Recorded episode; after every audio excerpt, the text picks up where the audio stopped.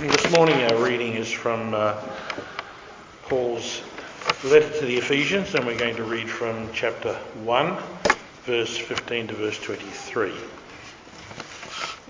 for this reason, ever since I heard about your faith in the Lord Jesus and your love for all the saints, I have not stopped giving thanks for you, remembering you in my prayers. I keep, I keep asking that the God of our Lord Jesus Christ, the glorious Father, may give you the spirit of wisdom and revelation so that you may know him better. I pray also that the eyes of your heart may be enlightened in order that you may know the hope to which he has called you, the riches of his glorious inheritance in the saints, and his incomparable great power in us who believe. That power is like the working of his mighty strength, which he exerted in Christ when he raised him from the dead and seated him at his right hand in the heavenly realms, far above all rule and authority, power and dominion, and every title that can be given, not only in the present age, but also in the one to come. And God placed all things under his feet and appointed him to be head over everything for the church, which is his body, the fullness of him who fills everything in every way. This is the word of the Lord. Do take a seat. And let's pray together.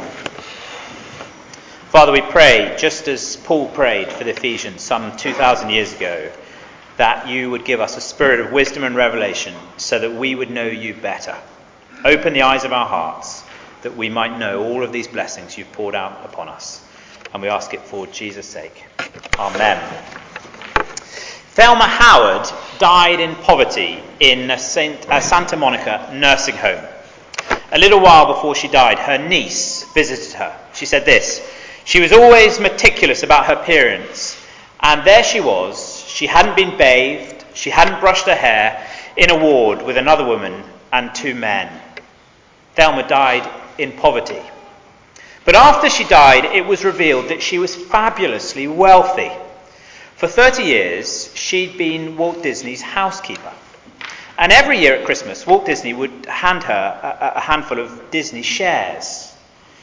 At the time, the Disney Corporation wasn't worth very much, but uh, Thelma never sold a single share. After she died in poverty, it was revealed that those shares were worth nearly 9 million US dollars. She was fabulously rich, and yet she lived in poverty, like a pauper.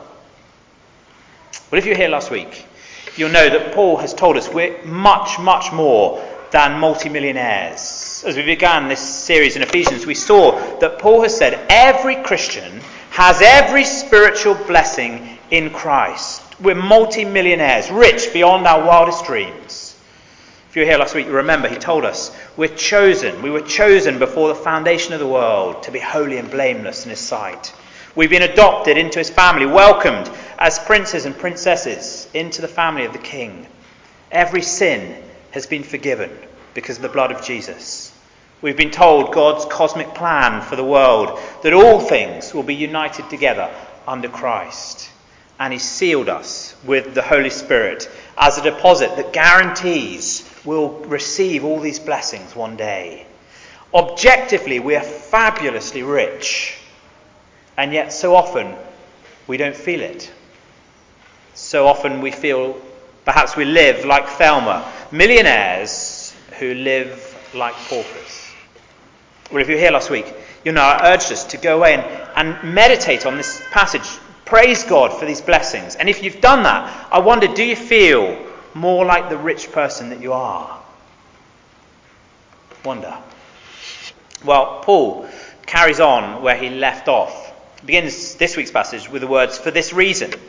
For this reason, because every spiritual blessing's been given to you in Christ, to those who are in Christ, and ever since I heard about your faith and love for the saints, that is, that you too are in Christ, I have not stopped giving thanks for you. I have not stopped praying for you. And what does Paul pray? I wonder what you pray for a new Christian. Or maybe you pray for some Christians generally. I wonder what you pray for them.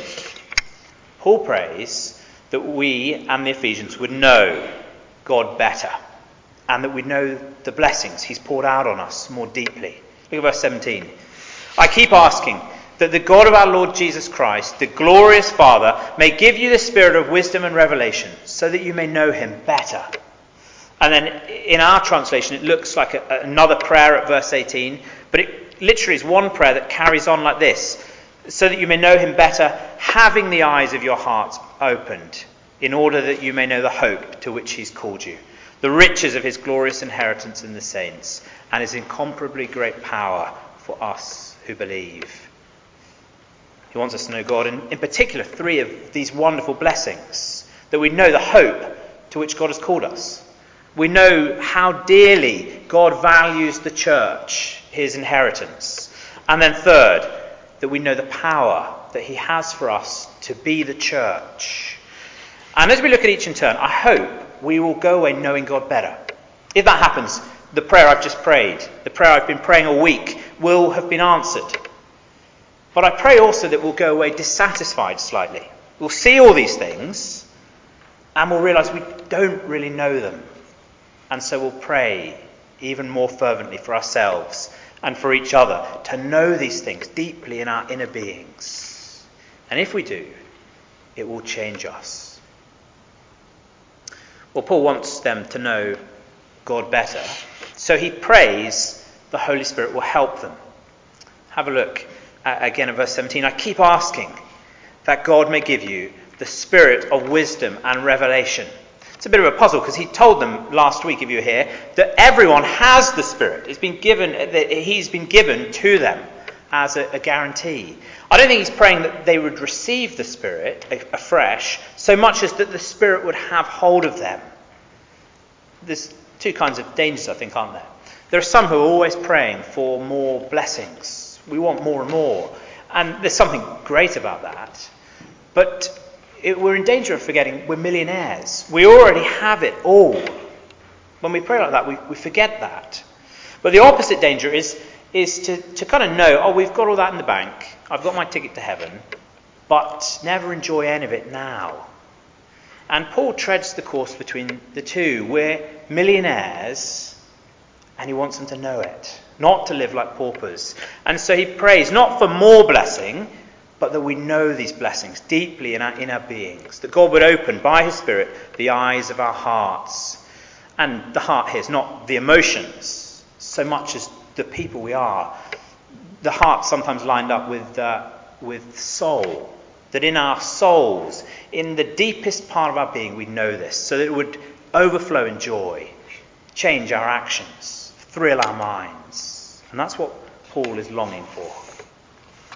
Well, let's look at each blessing in turn. We'll spend most of our time on the last one. But God has first called us to an amazing hope. God has called us to this amazing hope, and Paul wants us to know it. We saw last week that we have been predestined to be sons and daughters of the King. And we enjoy that privilege now. But 99% of the blessings of the Christian life are in the future. And one day, Jesus will return, as we've just sung, and he will welcome us into his kingdom. We will be publicly revealed as princes and princesses of the King, and we will love and be thrilled with those blessings. Hope in the Bible is never a wishy washy thing, it's guaranteed, it's sure and certain. And Paul longs that we'd grasp this. Because the problem is, the things of now seem so much more real, don't they? The things that we see before us, they're the things that seem sure and certain. And if that's the case, anything that threatens our health or our wealth or our happiness now is something to be warded off, isn't it? And yet, the Bible urges us not to live for now, but for the future. So Paul prays we'd know it. Imagine if you went on holiday. I don't know where you'd like to go on holiday, but imagine the holiday of your dreams. Say you want to go to Paris, and you've booked a week's holiday in Paris, and you and your, your wife or your husband, you, you, you fly to Paris and you, you, check into your hotel and unpack your cases. And your wife says, Let's go out and, and see the city. How would it be if you said, Do you know what? I, I just want to rearrange the room a little bit. If we moved the bed three inches this way, this, this room would feel so much more spacious. And uh, see the picture on the wall. That picture's not right there. Let's, let's move that over there. And you do that, and then you think, hang on. When I came into the, the lobby, in, in the gift shop, there, there was a, a much nicer picture. We could buy that picture, and we could give it to the hotel, and we could hang it there, and we could, we could enjoy it. Your wife would be, what are you talking about? Open the window. There's the Eiffel Tower. Why, why are you fiddling about in the hotel room when there's the great city? Get ready for that. And there's a sense, isn't it, that Paul is urging and praying that we'd open the window and see the great city, see the hope we have, and live for that. Who in their right mind would spend money on a picture in a hotel room that they enjoy for a few days and then leave behind? And yet, so often, we're captivated by the small hotel room and we don't see the great city, and so we never get ready to go. I heard the other day of a church where a, young lady, I guess in her 20s, with a promising career ahead of her, felt called to go to the mission field. And I don't know exactly where she was going, but it was somewhere where she would be in great danger, either from disease or from those she was seeking to proclaim the gospel to. It was likely she'd, she'd die young. And there was a little movement in the church that said, to, went to the pastor and said, We've got to stop this. She might die. This is irresponsible. And the pastor refused. And somebody commented on that, that both that young missionary and the pastor got the hope of the Bible. She gives up a promising career. She might die young, but the hope ahead is so wonderful that it doesn't matter. And she got it, and it was real, and it changed her life. And Paul is praying that we would know this. Not so that we begrudgingly live for the future, but so with great joy we live for the certain hope that is ours. Paul prays we know the hope to which he's called us. Secondly, that we know the extent that God values the church as his inheritance. Secondly, that we know the extent that God values the church as his inheritance. And we need to look carefully at this as it's a bit of a surprise. Look again at verse 18. He prays that we know the riches of his glorious inheritance in the saints. And at first sight, it seems like that's our inheritance. It, that he's um, saying the same thing in two different ways. There's hope and there's an inheritance. Now, the Bible does say that we have an inheritance, and, and some people do take it like that. But I think if we look back, uh, I think if we look carefully, we see it's his inheritance in the saints. Now, just look back up to verse 14 which was in last week's passage, clearly here we do have an inheritance. The, the, Holy Spirit, who is a deposit guaranteeing our inheritance. That's a wonderful hope. But there's a dual ownership here, guaranteeing our inheritance until the redemption of those who are God's possession. And in the Old Testament, the people of God were God's inheritance. Time and time again, as uh, the people of Egypt were called, as the people of Israel were called out of Egypt, uh, God says He did it to make them His inheritance. And now in the New Testament, not just Israel, but all God's people, Jews and Gentiles, together are God's inheritance. And just see what kind of inheritance it is. It's one that is rich, that is glorious, that He's longing to see and get hold of. Now, I think that's a big surprise, isn't it? Haven't you ever said to somebody you're trying to speak of of Christian things. Don't look at the church. The church is an absolute mess. Look at Jesus. You said something like that. And there's some truth in that, isn't it? We want to point people to Jesus, not to the church. But it's a big surprise. A, a bunch of sinners come together in the church are God's inheritance. No wonder Paul needs to pray for it. It's mind boggling. And yet, if we grasp it, it's transforming. How does God, why does God value the church as his inheritance? Because the church are in Christ. We are people he's given to his Son, the Lord Jesus, who died for us to wash us and then unite us together. And this united church, united through the ages, united across the world, together demonstrates the glory of God's grace told in chapter 3 that one day we'll demonstrate that not just to the world, but to the spiritual realms. And God is longing for that day when his inheritance is revealed. And he's longing now that we wouldn't look at the church and see a, a funny mess, but we'd see it with spiritual eyes and see that we're God's inheritance. And if we do, it will humble us, won't it? We don't deserve to be God's inheritance, and yet we are. It will change how we see the church as we look around and we see others with many gifts and many blessings, but also many faults. We look at other churches with the same great churches, but with many blessings, many faults We'll remember they're God's inheritance. Together, there's something phenomenal about us. We are God's glorious inheritance. And if we grasp it, it will change how we see and view church. Well, God prays we know, Paul prays we know the hope that God has called us to. We know that the church is God's glorious inheritance. And then, third, he prays we'd know God's great power for the church to be the church. Praise we know God's great power for the church to be the church. Look again at verse 18. He talks of his incomparably great power for us who believe. It's incomparable. There's nothing greater. But what's it like? And see how he strains at his language in verse 19 to, to try and express something of it.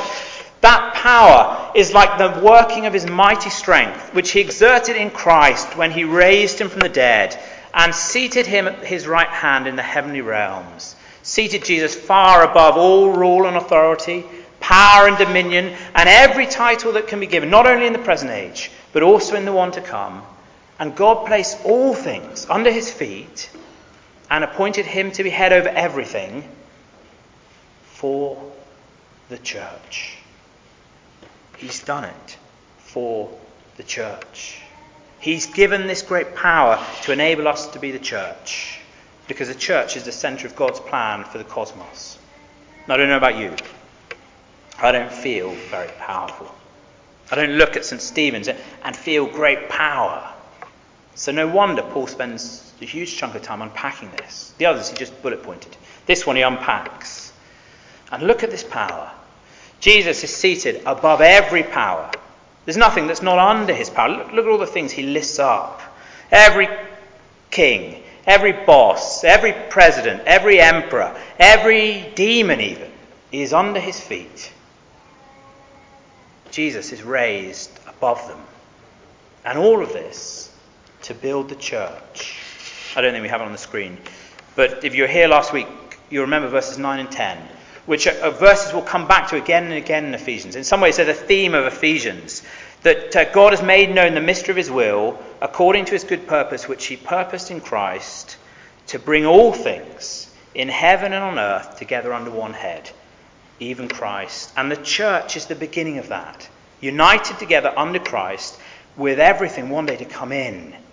Either things will bow the knee before Jesus or they'll be cast away had a terrible note of judgment, didn't we, in that last song? That's what the church is, and that's what this power is for, for the church to be the church.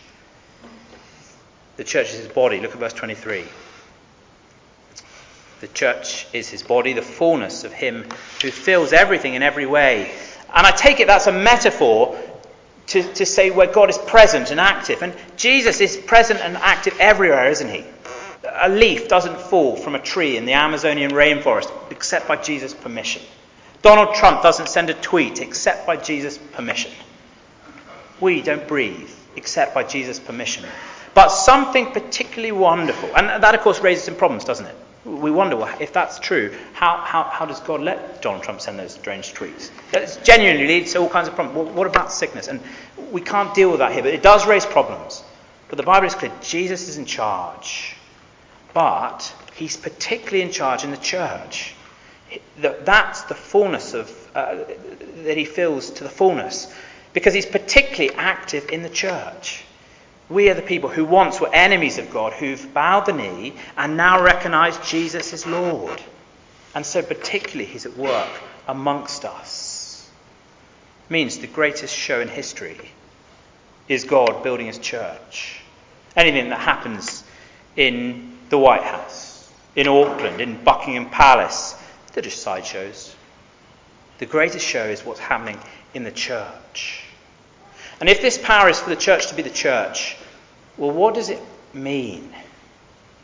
I take it it means the church, there's power for the church to grow out as new people come in. There's power for the church to grow up as we grow up to become more like the Lord Jesus. And there's power for us to grow together. And we access that power, I take it primarily, through the word and prayer. Let me just speak briefly as we come to an end on these areas. The church grows out, grows up, grows together. I wonder if we believe that. That God's plan for the world is for the church to grow out.